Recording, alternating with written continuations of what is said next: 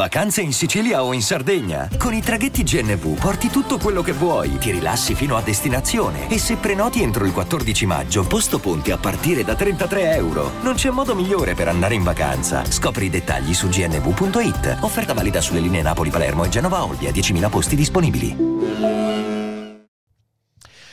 Sono appena tornato da un viaggio piuttosto stancante in giro per l'Italia, dove ho fatto vari eventi, quindi sono disfatto. Quando sono tornato ai Cogito Studios ho deciso di cambiare la ruota del mio monopattino ed è stata un'avventura veramente devastante. Perciò non avevo la lucidità per produrre una puntata come si deve. E sapete cosa succede in questi casi? Domande e risposte, QA, come sempre dopo la sigla. Daily Cogito, il podcast per tutti e per nessuno. Puoi amarlo, puoi odiarlo ma non puoi ignorarlo.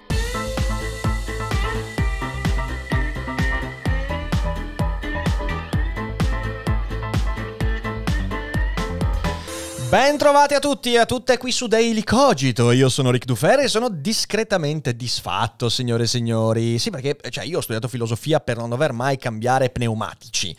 E oggi mi sono messo in testa di cambiarlo. E mannaggia a me ci ho messo un'ora e mezza e ho le mani distrutte, le spalle devastate. Sono veramente una schifezza. Ma la testa è molto presente, quasi. Perciò cerchiamo di divertirci con un po' di domande e un po' di risposte. Ricordandovi che questa è una bella settimana, bella intensa, perché nonostante eh, si vada verso il finale di stagione, abbiamo due ospiti importanti, ovvero martedì sera, ovvero il 12 luglio alle 21, abbiamo il eh, bellissimo, meraviglioso Mr. Rip, purtroppo non qui fisicamente, sarà in streaming con noi, ma faremo una bella cogitata. E poi giovedì avremo Marco Cappato che torna qui con noi, sono molto molto molto molto contento, con Marco abbiamo un sacco di cose da discutere e doppio appuntamento con lui perché ce n'è uno online alle 16 in live live su YouTube e poi alle 21 ehm, faremo un incontro on live. Se siete di Schio, Vicenza o dintorni, al Faberbox faremo una conferenza aperta al pubblico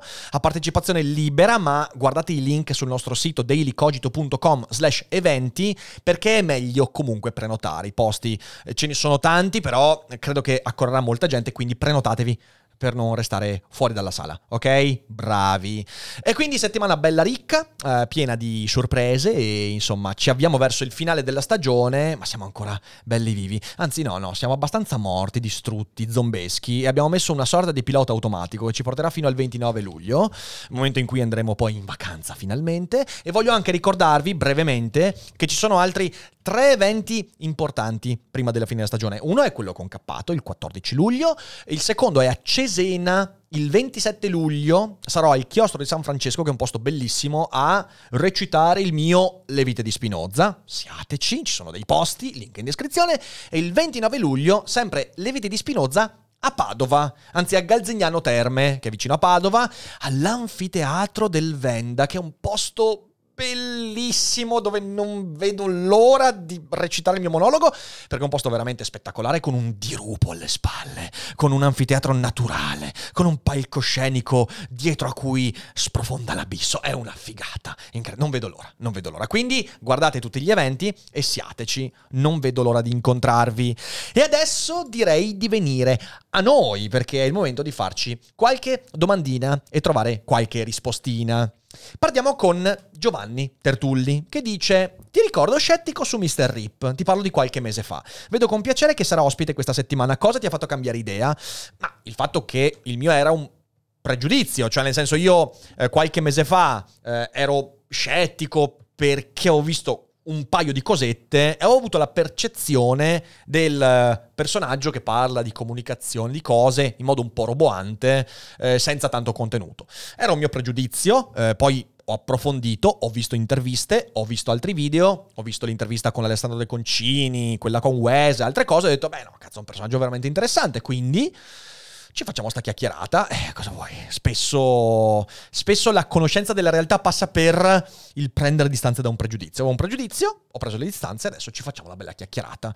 Quindi, questa è la risposta. Carlo Giontella mi chiede quanto sei gasato per l'uscita di Better Call Saul. Cosa ti aspetti da questi ultimi episodi? Un'uscita pianificata settimanalmente come quella degli episodi di questa ultima stagione? Eh, che effetti sta avendo? Se li ha sulla tua fruizione? Allora, sì, sono piuttosto gasato da Better Call Saul. Eh, la prima metà di stagione mi è piaciuta anche se secondo me ci sono un po' di riempitivi. Eh, ovviamente ha, eh, cos'è, la, la, sesta puntata, quell'ultima che è uscita, ha proprio un, un crescendo incredibile. È comunque una serie bellissima. Diciamo che da questa seconda parte dell'ultima stagione mi aspetto la tragedia con la T maiuscola, come se già non si fosse verificata, ma non faccio spoiler.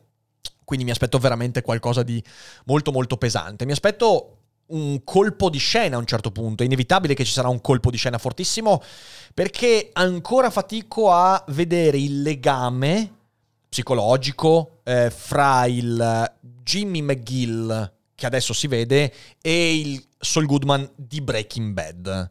Sono due personaggi ancora molto diversi e quindi mi aspetto qualcosa che produca quel click di cui parla Kurt Vonnegut, il click che ti fa cambiare a un certo punto, che ti muta la personalità, che ti muta la visione. Eh, questo mi aspetto. E poi sull'uscita settimanale, io ancora oggi preferisco l'uscita settimanale. Mi piace sentire l'attesa per la puntata successiva. Eh, credo che sia anche un bellissimo modo per fruire di un contenuto. Tu all'inizio lo guardi mano a mano che esce e poi magari a distanza di mesi te lo riguardi, non dico in binge watching, però almeno in modo più continuativo. E fai anche il confronto. Per me è stato molto importante per rivalutare eh, le ultime stagioni, a parte l'ottava di Game of Thrones, tipo la quinta, la sesta e la settima stagione. Mi sono accorto che vedendole di settimana in settimana le puntate e poi vedendole tutte di fila, eh, le mie percezioni sono cambiate. Eh, la stessa cosa potrebbe capitare con Better Call Saul. Preferisco ancora comunque la fruizione settimanale, devo dire. Eh, Federico chiede: Io sto cercando dei consigli di lettura filosofica sul tema dell'anima. Avresti qualcosa di interessante da consigliare? Inoltre hai detto più volte di esserti approcciato anche alla psicologia e alle neuroscienze più in generale. Consigli su dove partire? Allora, eh, partiamo dall'ultima parte della domanda, che è quella più semplice. Su psicologia, vabbè, psicologia ti fai un excursus di, della storia della psicologia, quindi, non so, i tre grandi, Freud, Adler, Jung, eh, ti leggi i loro scritti, ti fai un'idea di quello che è il sostrato, anche filosofico, eh, degli approcci terapeutici e psicoanalitici, eh, sono i tre grandi autori, Freud, Adler e Jung. Un giorno farò anche una, un video o una monografica su Adler, che è l'unico che mi manca di questo trittico. Ehm, e dopodiché da lì sviluppi, ci sono tutte le branche della psicologia che, che si sviluppano da, dal cognitivismo, eh, ovviamente alla psichiatria e quindi la, la farmacologia, eh, la branca dell'antipsichiatria che si sviluppa in Francia con Gattari, Deleuze e via dicendo, sono tutte cose molto interessanti. Quindi per la psicologia io consiglio un approccio molto, come dire, eh, cronologico e anche manualistico, ecco, per usare un termine magari mm, mal mutuato. Sulle neuroscienze, discorso un po' diverso. Neuroscienze mm, l'approccio deve essere un po' più attento perché comunque è un tipo di disciplina molto più giovane. Eh, sicuramente ti consiglio i libri di Antonio Damasio, che per me è uno dei neuroscienziati più interessanti. Ci sono i libri di Patricia Churchland, che è un'autrice spettacolare, la quale parla soprattutto della relazione fra etica, morale e neurologia, neurobiologia. Neurobiologia della morale è un testo veramente imprescindibile, bellissimo, per capire l'approccio riduzionista della neuroscienza alle questioni dell'etica e della bioetica. Ehm, quindi questi sono due autori che ti direi, poi ovviamente eh, il classico che ormai cito molto spesso, Daniel Dennett, che parla moltissimo di neuroscienze, il suo bellissimo Sweet Dreams, ma anche Coscienza che cosa è. Ehm, in un certo modo Richard Dawkins, anche se non parla di neuroscienze, però molto spesso lui parla del rapporto fra comportamento e biologia, che è uno dei temi fondamentali delle neuroscienze. Quindi questi sono gli autori che ti direi di prendere in considerazione per avere un approccio eh, perlomeno eh, iniziatico alle neuroscienze. Poi ovviamente più si approfondisce, più diventano complessi i temi, più ovviamente diventa difficile approfondire il tutto, però questi sono i temi che ti direi di, gli autori che ti direi di approfondire. E sulla prima parte della domanda invece, quello temi, eh, testi che parlano dell'anima, eh, dipende cosa intendiamo per anima, perché io posso dirti, leggi Seneca ed Epitteto, che ti parlano moltissimo dell'anima. L'anima intesa come autocoscienza, quindi intesa come quella dimensione soggettiva dell'individuo che sviluppa una consapevolezza di sé. Ovviamente questa è un'anima che ha molto più a che fare con la psicologia che non con la spiritualità, con l'immortalità. L'anima di Epitteto, l'anima di Seneca, non è l'anima del cristianesimo, non è l'anima dei mistici, non è un'anima che esula dal corpo e che sopravvive alla morte. È un'anima intesa come propria soggettività, eh, cura di sé, avere cura dell'anima. Ehm, se invece si vuole andare ad approcciare l'anima intesa in senso più spirituale, allora il più importante autore della modernità, ti direi, è Kierkegaard. Timore Tremore, Out Enteneller, ehm, sicuramente autore straordinario che parla moltissimo dell'anima, allora l'intesa come quel qualcosa che permane nel caos della transitorietà. Eh, il corpo è transitorio, si decompone, muore, l'anima è ciò che sopravvive e Kierkegaard ha un bellissimo modo per approcciare questa questione, ovviamente anche Sant'Agostino parla dell'anima in questo senso. Eh, l'approccio che preferisco però è quello che dicevo, appunto quello di Epiteto e Seneca. E allora se vuoi invece leggere qualcosa di più contemporaneo sul concetto di anima inteso in quel senso lì, c'è l'autore, anche quello che ho citato varie volte anche nel mio libro Seneca tra gli zombie, ed è Thomas Nagel. Thomas Nagel ha scritto un bellissimo testo che si intitola The Look from Nowhere, eh, lo sguardo da nessun luogo eh, che parla della coscienza, quindi lo sguardo da nessun luogo è la coscienza, è uno sguardo che non so da dove arriva. E lui riprende molto il concetto di anima, anche se non mi pare la chiami mai anima, però è di quello di cui si parla, questa soggettività concreta, reale, che ha una sua esistenza, un suo statuto, ed è proprio quello di cui parlano Epiteto e Seneca quando discutono dell'anima, questa coscienza, questa, questa sensazione di essere.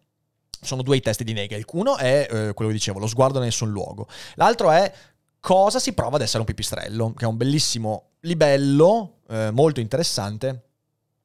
E questi sono i testi che mi vengono in mente adesso. Fede, in chat c'è qualcosa che emerge di interessante? Sì, c'era Filippo Nani che ti dice: Ciao Rick, che cosa ne pensi del Pride? Pensi che sia effettivamente utile per chiedere diritti e manifestare la presenza di minoranze? Oppure pensi che ci siano strade più efficaci? Grazie. È una domanda molto complicata. Ehm, allora, il Pride. Il Pride. Il Pride è una festa, ok?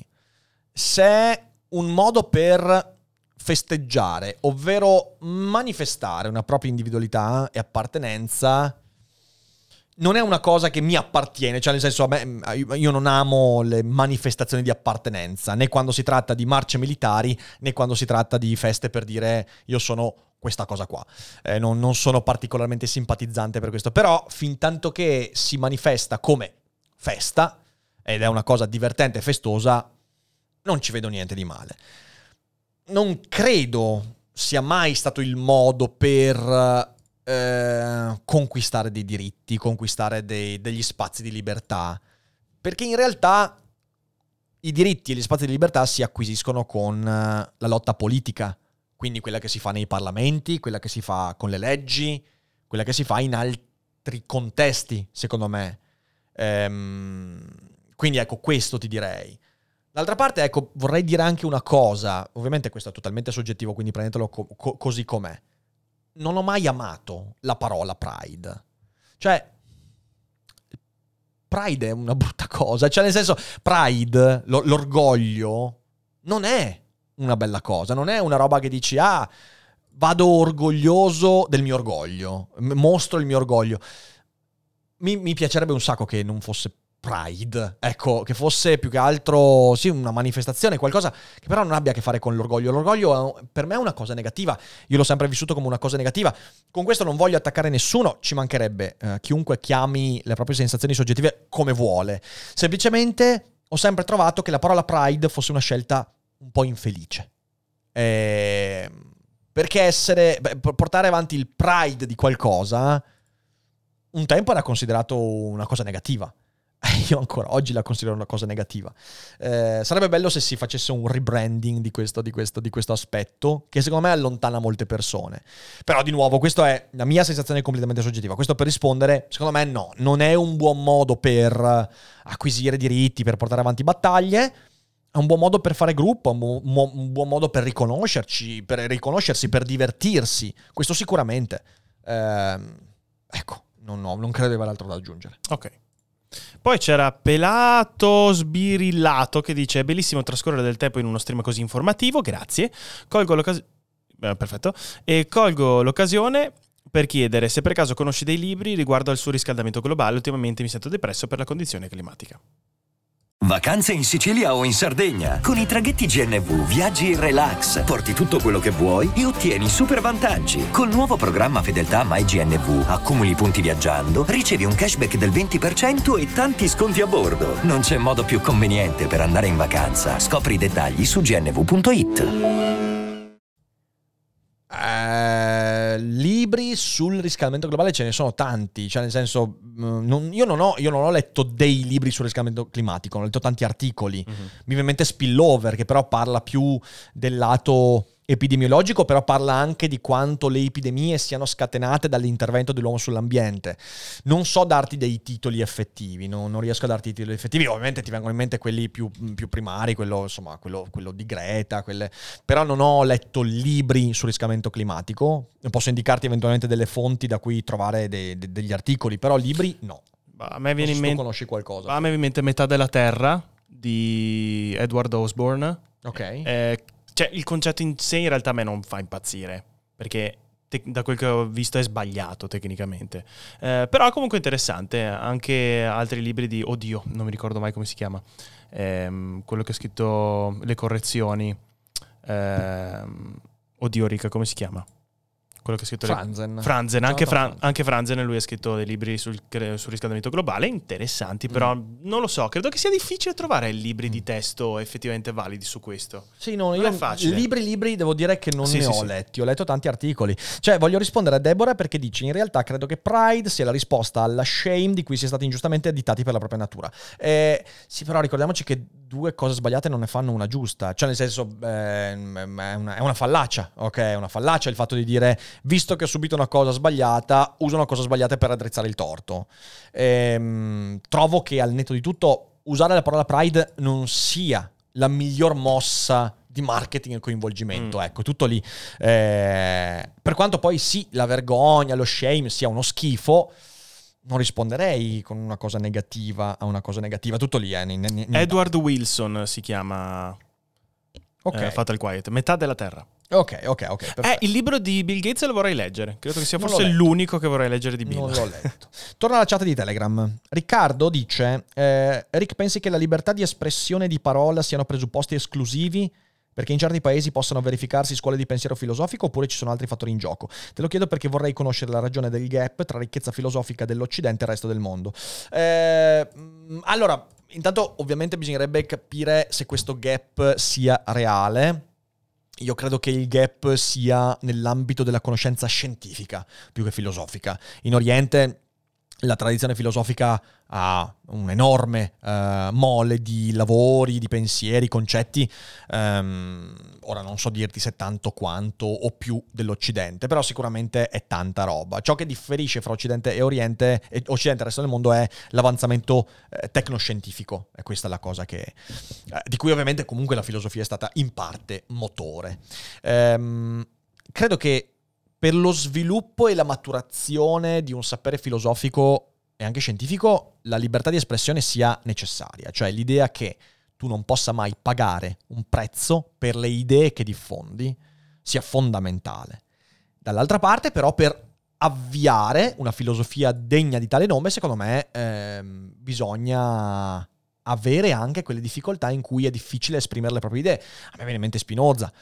Spinoza ha scritto l'etica, ha scritto il, tra- il Tractatus senza, senza, la censura, senza la chiusura, senza la violenza con cui è stato scomunicato e, e ostracizzato, forse non avrebbe, non avrebbe scritto testi così straordinari. Forse sì è, però credo che una parte del suo pensiero nasca in reazione anche alla difficoltà di diffondere certe idee. Quindi credo che per avviare una cultura filosofica si debba avere la spinta a districarsi da un momento di grande difficoltà e chiusura.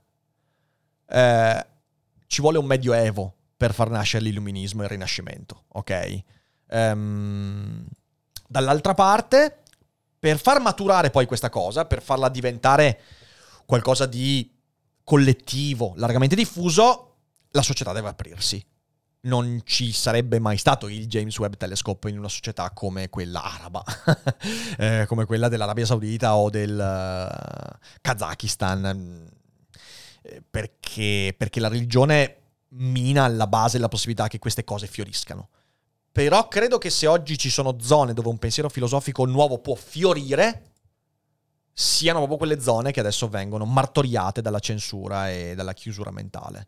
Quindi è questo, ci vuole, ci, ci vuole un po' di entrambi.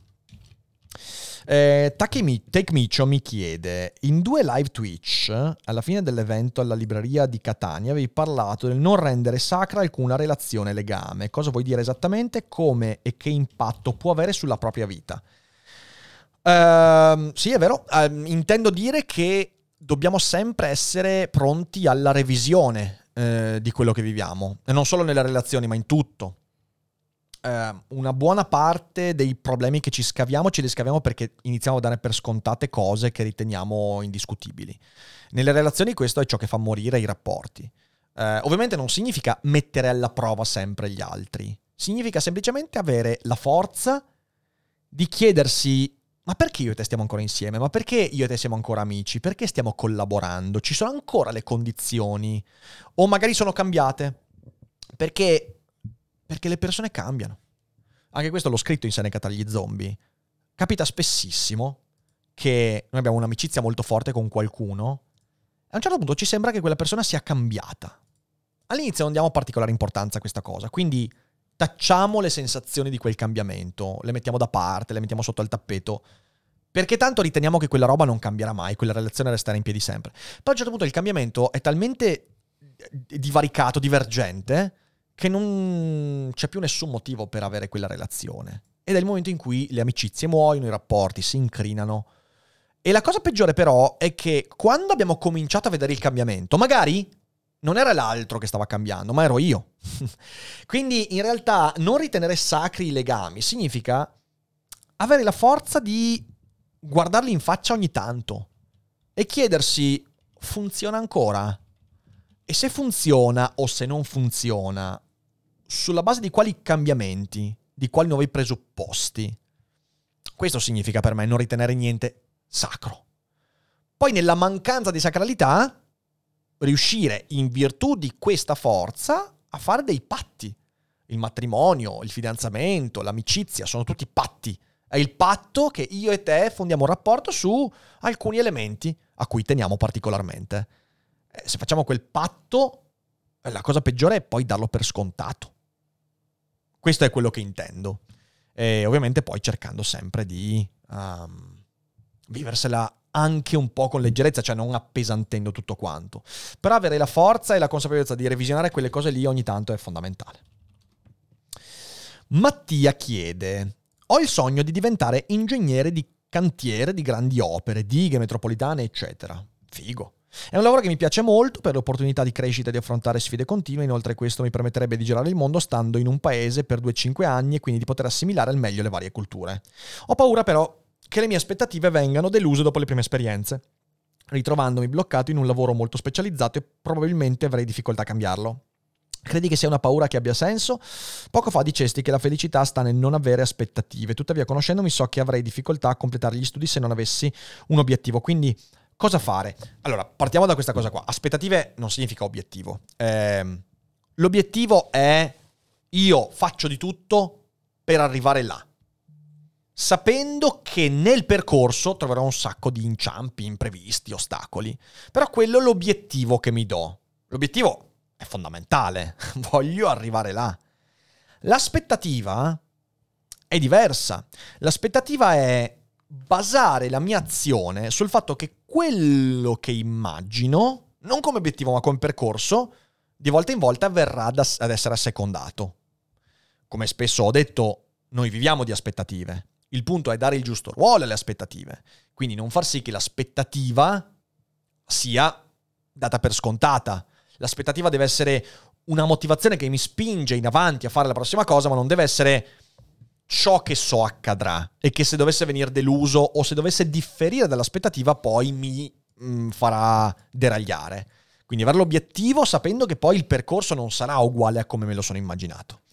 Eh, detto questo, certo la paura che hai è assolutamente, assolutamente legittima e assolutamente credibile, anche perché è una figata quello che dici tu. Cioè, è proprio figo lavorare a progetti in giro per il mondo che ti facciano stare 2-5 anni in un paese. Che figata. Ehm, essendo una cosa così desiderabile, significa che ci sarà molta concorrenza, ci sarà la necessità di sviluppare competenze di un certo livello, è probabile che ci saranno più difficoltà rispetto a quelle che ti immagini. E però quella paura lì non, non, è il motivo per tirarsi indietro. Ora, non credo che tu voglia tirarti indietro. È normale che tu senti quella paura. Normalissimo.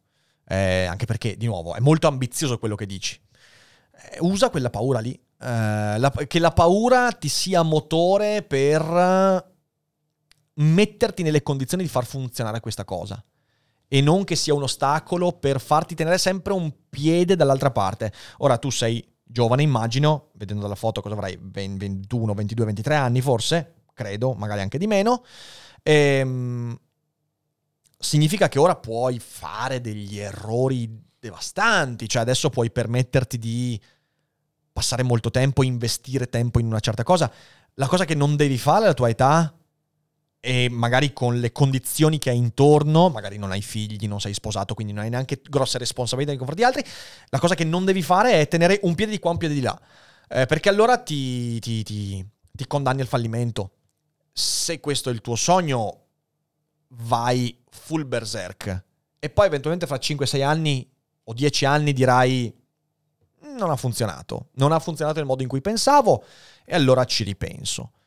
Però non far sì che quella paura lì sia il motivo per stare un po' di qua, un po' di là. Perché lì, secondo me, allora il fallimento uno se lo sta ritagliando. Tutto lì.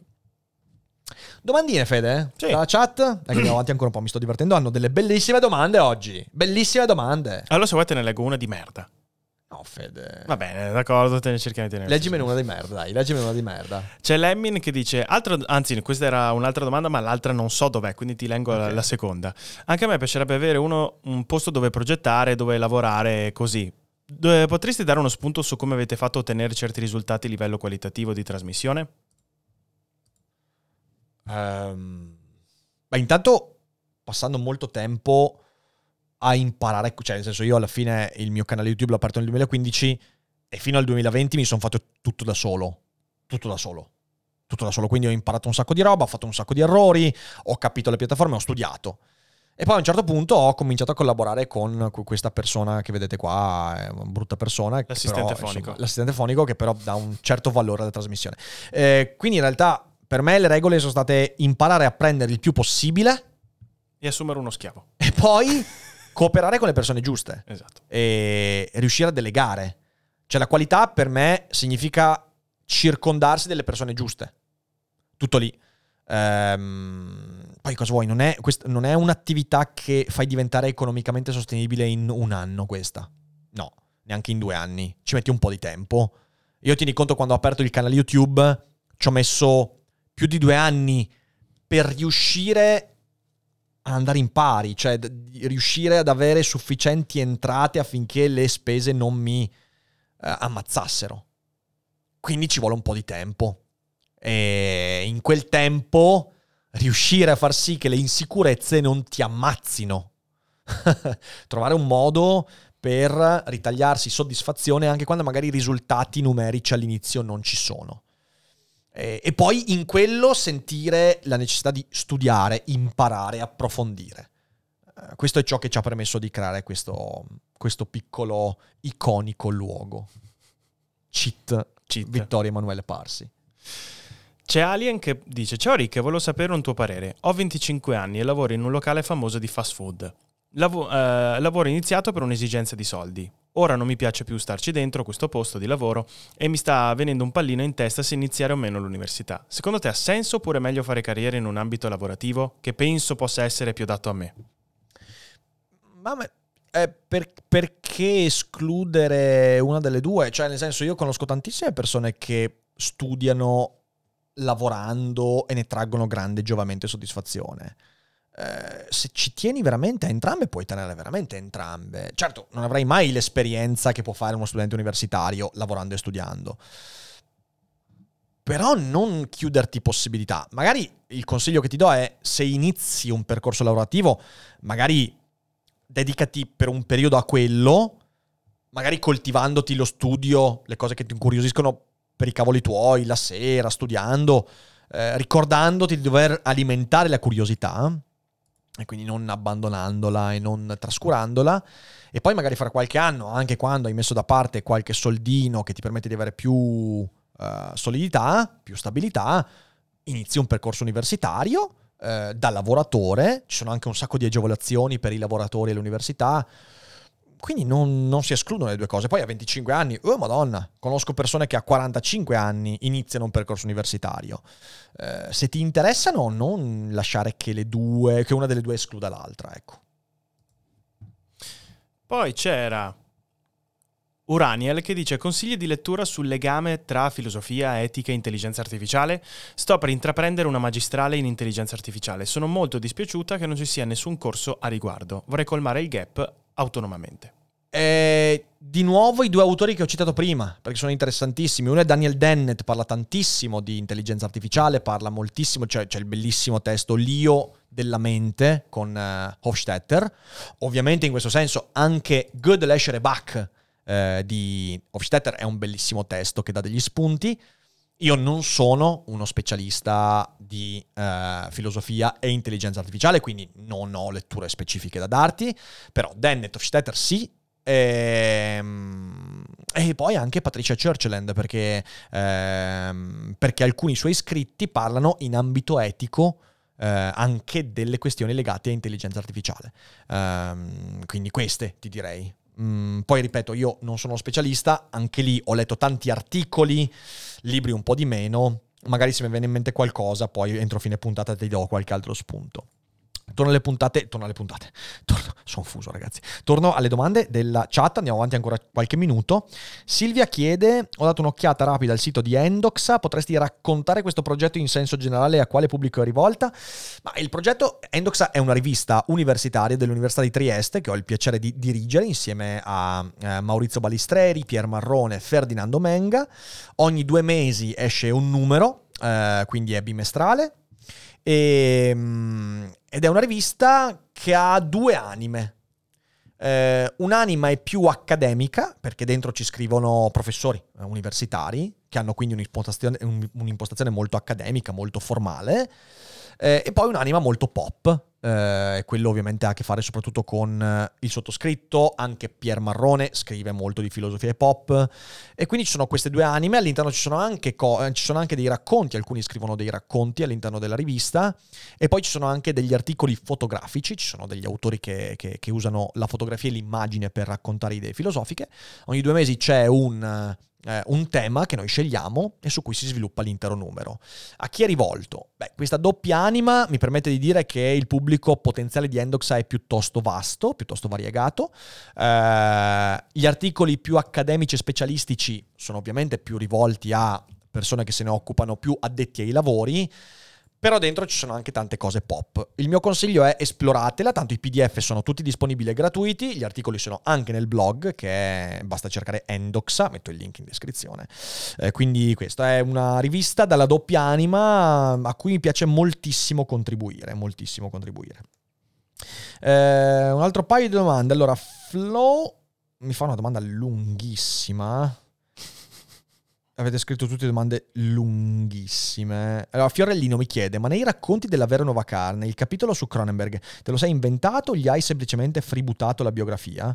No, è tutto inventato. È tutto inventato. No, non, non, ha, non, ha, nulla a che vedere con la biografia. Sono i pensieri che secondo me ha in testa Cronenberg, ma è totalmente inventato.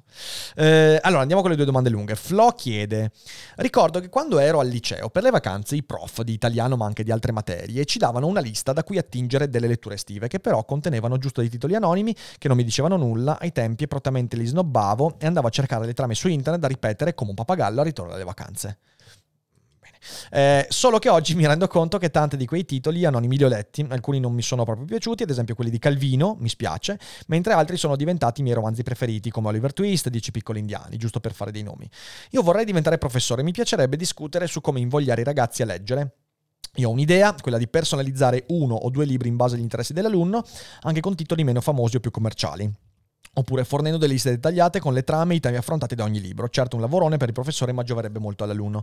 Prima di poter leggere I Promessi Sposi di una commedia, forse non sarebbe meglio appassionare i ragazzi alla lettura con qual- qual- qualcosa di più user-friendly per fornire loro delle basi? Io sono stato fortunato perché i libri mi hanno richiamato dopo la fine delle superiori, ma non tutti sono così fortunati e potrebbero perdere l'opportunità di assimilare il comportamento della lettura, che negli anni poi si andrà a maturare con cose sempre più complesse. Molto interessante, grazie per la domanda. Allora, eh, io Personalmente ti dico boccio l'idea di personalizzare i consigli per gli alunni. Non serve a niente. Non serve a niente perché in realtà gli alunni hanno bisogno di sentire la necessità di leggere. E come si crea? Devi raccontargli i tuoi libri. Eh, se tu dici a un alunno, in base a quello che vedo di te, in base a come ti conosco, questo è il libro giusto per te, eh? fidati, lo schiferà. Non lo leggerà, o leggerà le prime 5 pagine e poi dirà ma io non sono questo. eh, se tu invece agli alunni racconti con il cuore in mano quanto quel libro ti abbia scombussolato, fatto sentire meno solo, ti abbia dato modi per affrontare la tua sofferenza, fatto sentire meno solo. Eh, lì un'altra cosa. Mm, il lavoro di chi vuol far leggere gli altri non è il lavoro di persuadere gli altri del fatto che quel libro ti serve veramente. È il fatto di mostrare con tutto se stesso quanto quei libri siano stati fondamentali per te. Non c'è niente di meglio per appassionare qualcuno a un libro o avvicinarlo, parlargliene con l'anima. È quello che faccio io qua. Perché la gente ha comprato migliaia di volte Solaris quando ne parlo? Perché quando ne parlo mi sale veramente la pelle d'oca. Non è che fingo. Quando parlo di mattatoio numero 5 di Vonnegut, veramente mi commuovo. Non è una cosa che dico mi faccio venire le lacrime così vi persuado. No, io quando ripenso a quella scena in cui Billy Pilgrim nel fango de- de- de- della guerra mondiale vede dentro lo scarpone del suo generale nazista Adamo ed Eva che piangono e si abbracciano. Ragazzi, quella pagina a me fa venire la pelle d'oca. Sempre. Quella pagina mi ha svoltato un modo di pensare, di intendere, di capire certi fenomeni. Eh, ed è questo che fa appassionare, è questo che incuriosisce le persone. Se, se il tuo alunno e i tuoi alunni vedono l'insegnante che parlando di un libro genuinamente si fa venire la pelle d'oca, quegli alunni andranno a leggerlo il libro. E non avrà nulla di paternale. Se tu dici, in base a come ti conosco e ti vedo, questo è il libro giusto per te, è un modo per farla paternale. È un modo per dire, io ne so più di te, non facciamolo. Gli adolescenti non ce la fanno più. Non ce la fanno più di avere a che fare con persone che ne sanno di più, hanno più successo, sono più sicure, hanno capito, non, non ne possono più. Stiamo disintegrando la passione per la cultura perché usiamo la cultura per mostrarci più fighi. Commuoviamoci raccontando i libri, facciamoci venire la pelle d'oca raccontando i libri, appassioniamoci nel raccontarli e appassioneremo qualcuno nell'avvicinarli. Questo è fondamentale. Peraltro questo eh, sarà il tema del Daily Cogito di mercoledì, perché l'ho già in mente. Doveva essere quello di oggi, ma appunto oggi non ho, non ho, non ho avuto le forze di scriverlo, eh, però mi hai anticipato il tema. Eh, grazie perché è una domanda molto interessante. Eh, in bocca al lupo con il tuo percorso. Faccio un'ultima domanda da Telegram e poi un'ultima domanda dalla chat e concludiamo. Che Come dici? vuoi. Allora, Andrea Marino dice, più che una domanda, questa è una proposta. Ho sentito la puntata di Daily Cogito, che ormai è di qualche tempo fa, in cui parli della lunghezza dei videogiochi e come questa stia diventando un problema.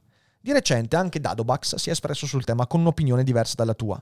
Penso che tu conosca Dadobax, comunque è uno youtuber abbastanza seguito che si occupa di videogiochi con una prospettiva di respiro abbastanza ampio. Nel caso tu abbia visto il suo video, ti sembra un'analisi corretta quella che fa? Non ho visto il suo video. Eh, in generale, la vera domanda è: c'è qualche speranza di vedere in futuro una cogitata con Dadobax? Secondo me può venire fuori qualcosa di bello. Ma eh, ti dico, pu- può essere, lui arriverebbe da molto distante, quindi noi abbiamo anche dei problemi logistici eh, e sono, le- sono proprio delle eccezioni quelle in cui facciamo le cogitate in streaming, tipo con Mr. Hip domani sera. Eh, però è possibile, insomma. Tanto Daily Cogito arriverà alle sue 40 stagioni e quindi abbiamo, abbiamo tante, tante tante tante cogitate. È possibile, io ho già collaborato con Dadobax in passato per la trilogia su Bloodborne, quindi potrebbe essere. Eh, staremo a vedere. Andiamo con l'ultima domanda della chat, Fede. Sì, c'era KF Goodell che dice: Rick, a me letto il mestiere di pensare di Diego Marconi. In caso contrario, mi sento di consigliartelo assolutamente. Si lega molto all'ultimo video che hai, letto, che hai fatto su Orsini, eh, l'intellettuale che ci meritiamo. Non ho letto integralmente il libro, però ho letto degli estratti. Eh, è un libro che ho in lista, devo, devo assolutamente leggermelo per bene. Questa era la domanda. Basta? Vuoi che ne faccio un'altra? Beh, visto che questa era corta corta. C'è Joma che ti chiede se conosci Andrew Tate. Eh, so che sei esterno al mondo di TikTok, ma l'ha totalmente invaso, personaggio abbastanza controverso con opinioni discutibili e polarizzanti che sta venendo pericolosamente idolatrato. Io mi sono trovato, mi sono trovato il feed a un certo punto invaso delle sue robe, anche se non volevo. Anche se non volevo. È il patriarcato fatto persona peggiorato di cento volte. No, non lo conosco, Fine. sono contento di non conoscerlo. Disinstallate TikTok e mandatelo a fanculo. Perfetto. Ma anche su Instagram è così. Io non seguo TikTok. Bloccatelo su Instagram. Sono d'accordo. A posto. Bene, allora io direi che ci siamo, signore e signori. È stato, è stato bello, come sempre, passare questa oretta insieme a voi eh, di QA. Eh, di nuovo, eh, cioè nel senso, capita soprattutto a luglio, eh, le nostre energie psicofisiche sono ormai al limite della sopportazione, quindi eh, vedremo un altro paio di QA entro fine stagione, però mi sembra che vengano fuori sempre tante cose interessanti perché abbiamo una community molto, molto, molto bella, che fa domande molto belle, quindi grazie a tutti voi. Eh, date un'occhiata in descrizione a tutti i link che trovate, se siete in live non uscite adesso, insomma, prima di concludere la live ci salutiamo. Per tutti gli altri, mi raccomando, diffondete la puntata, fate conoscere Daily Cogito, iscrivetevi al canale, abbonatevi a YouTube e noi ci rivediamo alla prossima e non è tutto noia ciò che pensa.